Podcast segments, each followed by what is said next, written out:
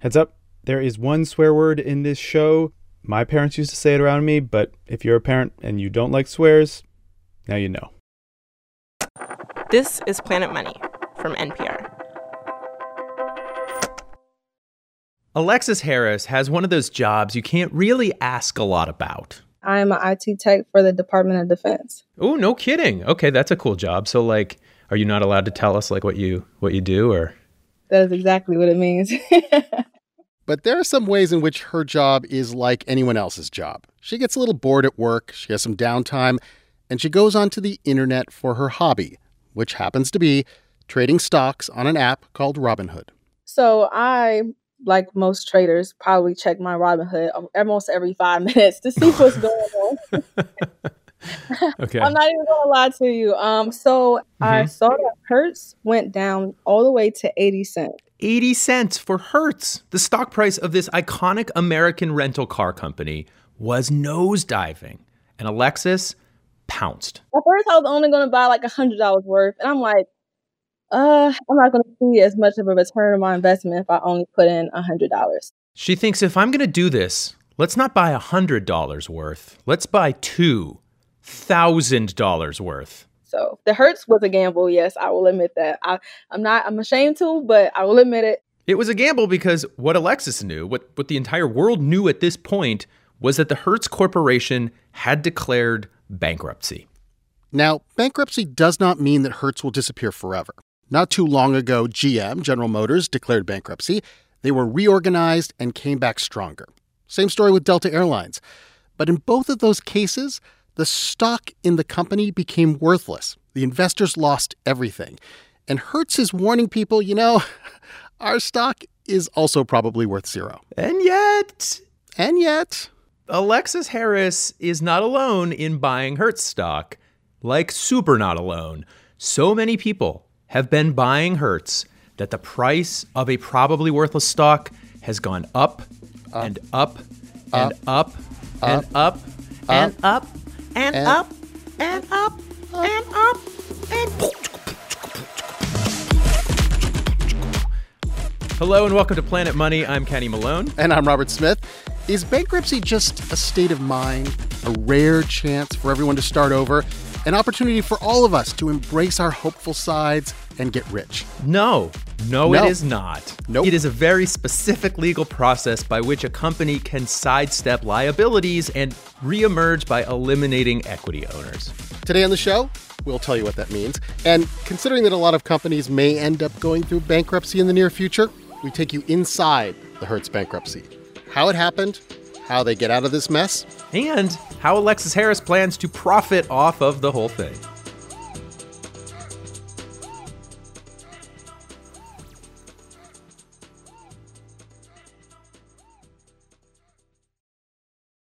This message comes from NPR sponsor Boost with Facebook's Summer of Support. Six weeks of free digital training classes, interviews with business experts, and presentations from renowned entrepreneurs, all to help businesses get back to business. Get more creative with your marketing. Discover how to embrace e commerce. Learn how to build an online business and more. Hear from experts like Magic Johnson, Shark Tank's Kevin O'Leary, and Uniworld's CEO Monique Nelson. Join them at fb.com slash summer of support.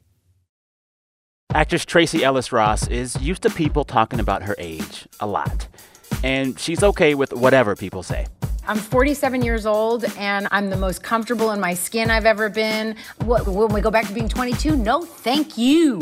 The Blackish Star on confronting an ageist world. Listen and subscribe to It's Been a Minute from NPR.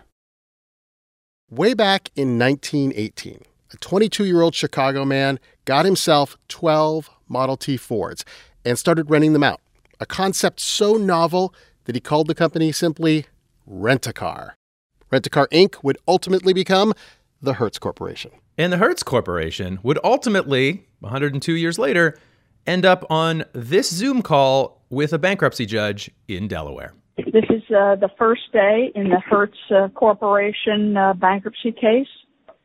Um, so I will turn it over to counsel for the debtor. It's about to be a depressing hearing, so the lawyer for Hertz, he leads with his best material. Today marks the first day in the next chapter. I guess I it's fair to call it Chapter 11, of the long history of the Hertz rent a car business. That is a Chapter 11 bankruptcy joke in bankruptcy court. The point of a bankruptcy hearing is to lay out before a judge all of the bad luck and bad decisions that got the company into this situation in the first place. It took more than three hours because, frankly, a lot went wrong with the company. The company was bought in the early days by General Motors, then sold to the Ford Company at some point. It was acquired by private equity firms. It was taken public twice. And weirdly, for a while, Hertz was owned by the Radio Corporation of America, maybe to sell more radios? Unclear. It feels like the company was sort of passed around, unloved from owner to owner, much like a rental Chevy Cruze. and you know how uh, when you rent a Chevy Cruze and you go to the beach, you don't really care that you fill it with sand when you leave? Well, that is sort of how the owners were treating Hertz, uh, except instead of sand, it was being filled with debt. And how much debt are we talking about? Let me go to my notes. Yes, go to the notes. I have 800 windows open. Excellent.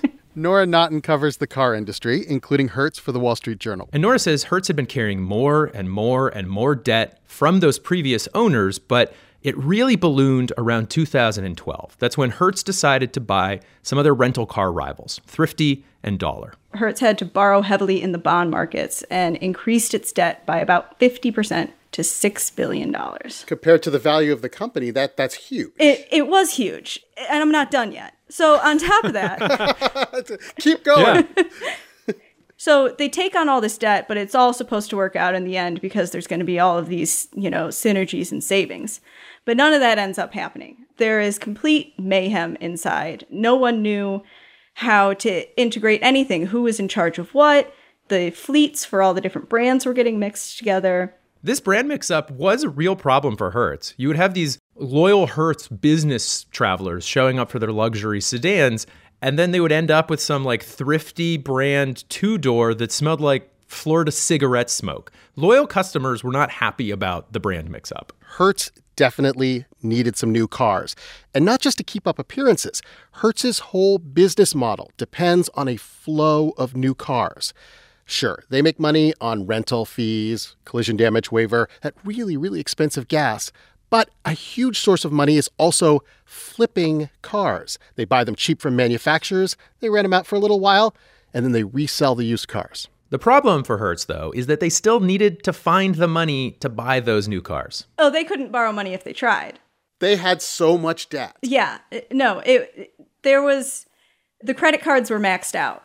So they turned to this corner of Wall Street uh, called the asset backed securities market.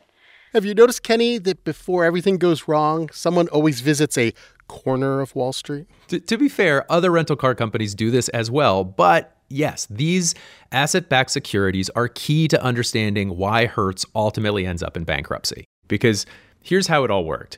Like, let's say Hertz wants a thousand new Chevy Cruises, Or it, Chevy's Cruze. Or, or Chevy's Cruze. It does not buy those cars. Instead, Hertz creates a separate company to buy the cars, leases the cars from itself, and then goes to Wall Street and says, Hey, I know, I know you don't want to lend us Hertz money, but what about this brand new other company that simply has cars and leases cars to Hertz themselves? Yes, it is financial engineering, but it is financial engineering backed by the awesome value of a Chevy Cruze.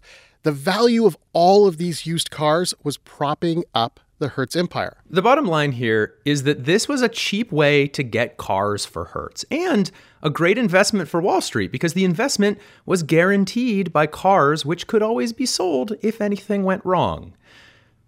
But then things went wrong, like globally, pandemically wrong. That's the. Can I swear on an NPR podcast? Please. Go for it. That's the oh shit moment. It wasn't just that people stopped renting cars during the pandemic, although that was bad. It was that the rental car resale market also tanked, and that was catastrophic. It was bad for all rental car companies, but especially for Hertz, which was carrying all that debt. They have no safety net. They are living on this razor's edge where the used car market is not at their disposal anymore. So, are you saying that the future of Hertz essentially depended on the ability to make good money off of selling used cars? Yeah, isn't that surprising? Actually, uh, you know, rental car companies make a lot more money on their car sales than they do off of rentals. What? Really? Yeah. Uh, Really? Yes. To be specific here, we are not talking about profits. There's not much of those around these days. We're talking about revenue. We checked Hertz's annual report, and sure enough, more money flows into the company through selling used cars than through renting those cars to travelers. Hertz! You thought it was just a rental company, but it is also a Frankenstein's monster of financial engineering and used car sales. But now, after the pandemic, the people who lent Hertz money for those cars are like, wait a minute. If your used cars are worth less now, then how can we be sure we're going to be repaid? You need to pay us now. Hertz does not have that money now. The pandemic has destroyed car rentals. They can't sell off their fleet. And remember, their credit cards are maxed out. What is the number, the amount of money that Hertz owes to people? Uh, it is a little over $17 billion. That's so much money. Yeah. Can you say that again? Just say that again so we can we can live in this number. a little over $17 billion. A healthy company might be able to handle $17 billion in debt, but not Hertz. They looked at what they owed in interest, what they had coming in, and they said, we're going to run out of money in like two or three months. And that is why last month, a lawyer for Hertz went on a 10:30 a.m. Zoom call and made it official. Hertz was filing for bankruptcy, and by this point, Hertz had to dig itself out of almost $20 billion of debt. Uh, I guess I will uh, conclude by uh, referring to the uh, Hertz motto: "We're here to get you there." Seems like it fits. That's what we're going to do. We're going to get there. Now, the company is still operating. You could rent a Hertz car this week. I have one reserved for August, fingers crossed. This is not one of those bankruptcies where they shut the doors and sell off all the office chairs in the street. You know, everything must go. This kind of bankruptcy is called Chapter 11. It is a reorganization. And the idea is that maybe it's actually better if a company like Hertz doesn't just disappear off the face of the earth. If you can reorganize Hertz into a slimmer version of Hertz, that might be better for the employees, for the customers, even for the people Hertz owes money to, because at least there is a Hertz. It is a beautiful utopian vision of rebirth. But before you get there, the bankruptcy process always gets ugly. There is not enough money for everyone, and the bankruptcy court is where they go to get that sorted out. You have some expertise in bankruptcy, is my understanding. Yeah, that's my primary area of research. Oh. I like to tell people I study the dismal part of the dismal science, which is like precisely what it is. That is Kate Waldock, an economist at Georgetown University. And we called her because bankruptcy court is equal parts fascinating and impenetrable. For instance, the very first thing that, that happens in bankruptcy is that everybody who's demanding money from Hertz, they have to take a deep breath and just calm down.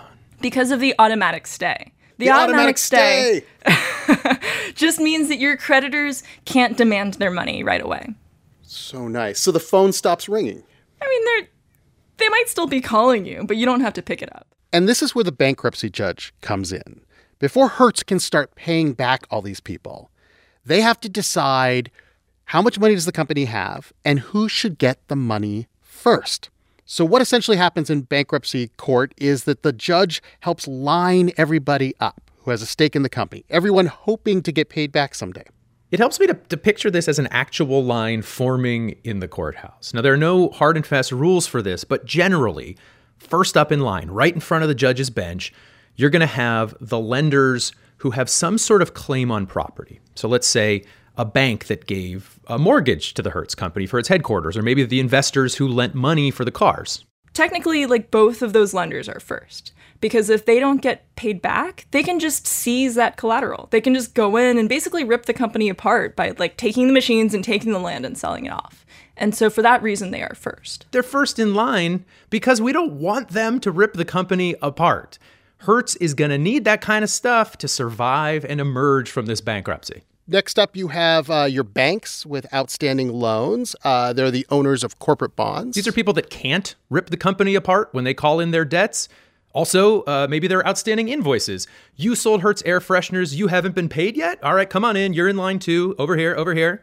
anyone here from the government, Hertz almost certainly owes taxes. So, Uncle Sam, get in the line. This is a line of all kinds of people with all kinds of IOUs from the Hertz company. And now the job of the court is to figure out how many of these IOUs can reasonably be paid if Hertz is going to reemerge from this bankruptcy. I imagine it like a giant candy bowl, and there's only so much candy in the bowl, and it gets passed down the line starting at the front. Yeah, so like senior guys number one, they get 100 candies. Senior guys t- number two, they get 100 candies. And then it gets down, everyone's getting 100 until it gets to you. You're an unsecured guy, you're going to get one candy. And that one candy is just a, a, a Tootsie Roll. Like that's that's how bad it is.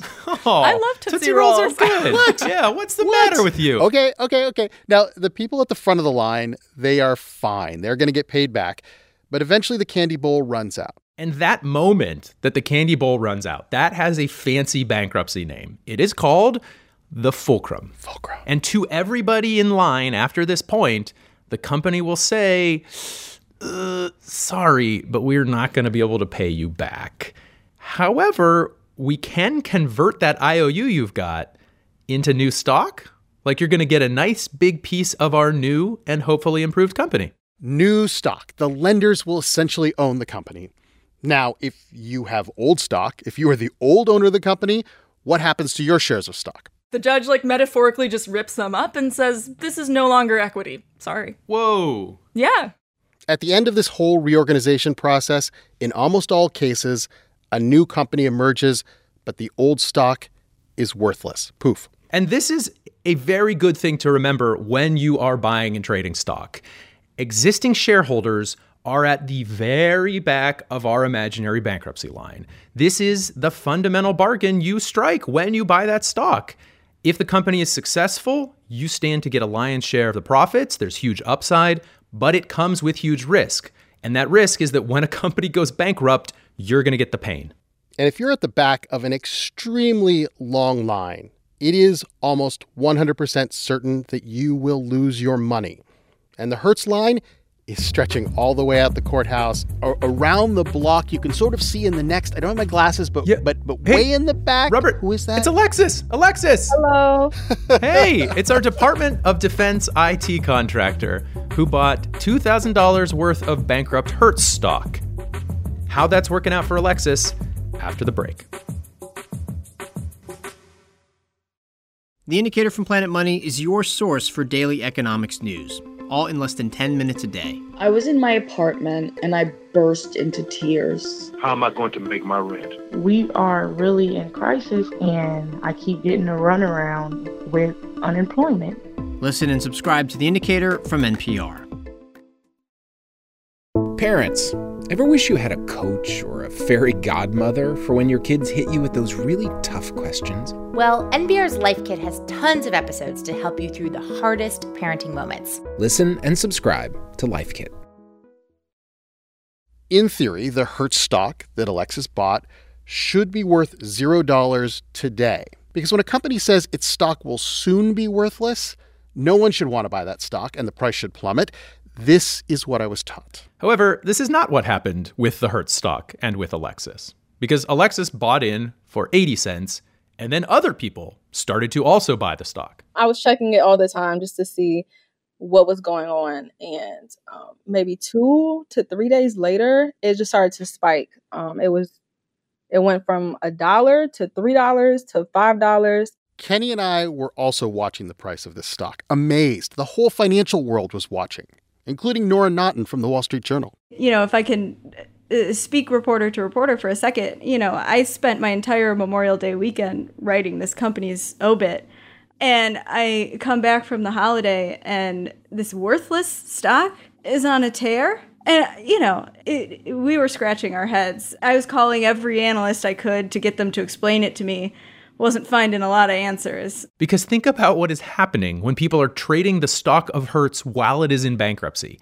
People are essentially buying each other's place at the very end of the bankruptcy line, waiting to be told that they will get nothing. That is a weird spot in line to pay for.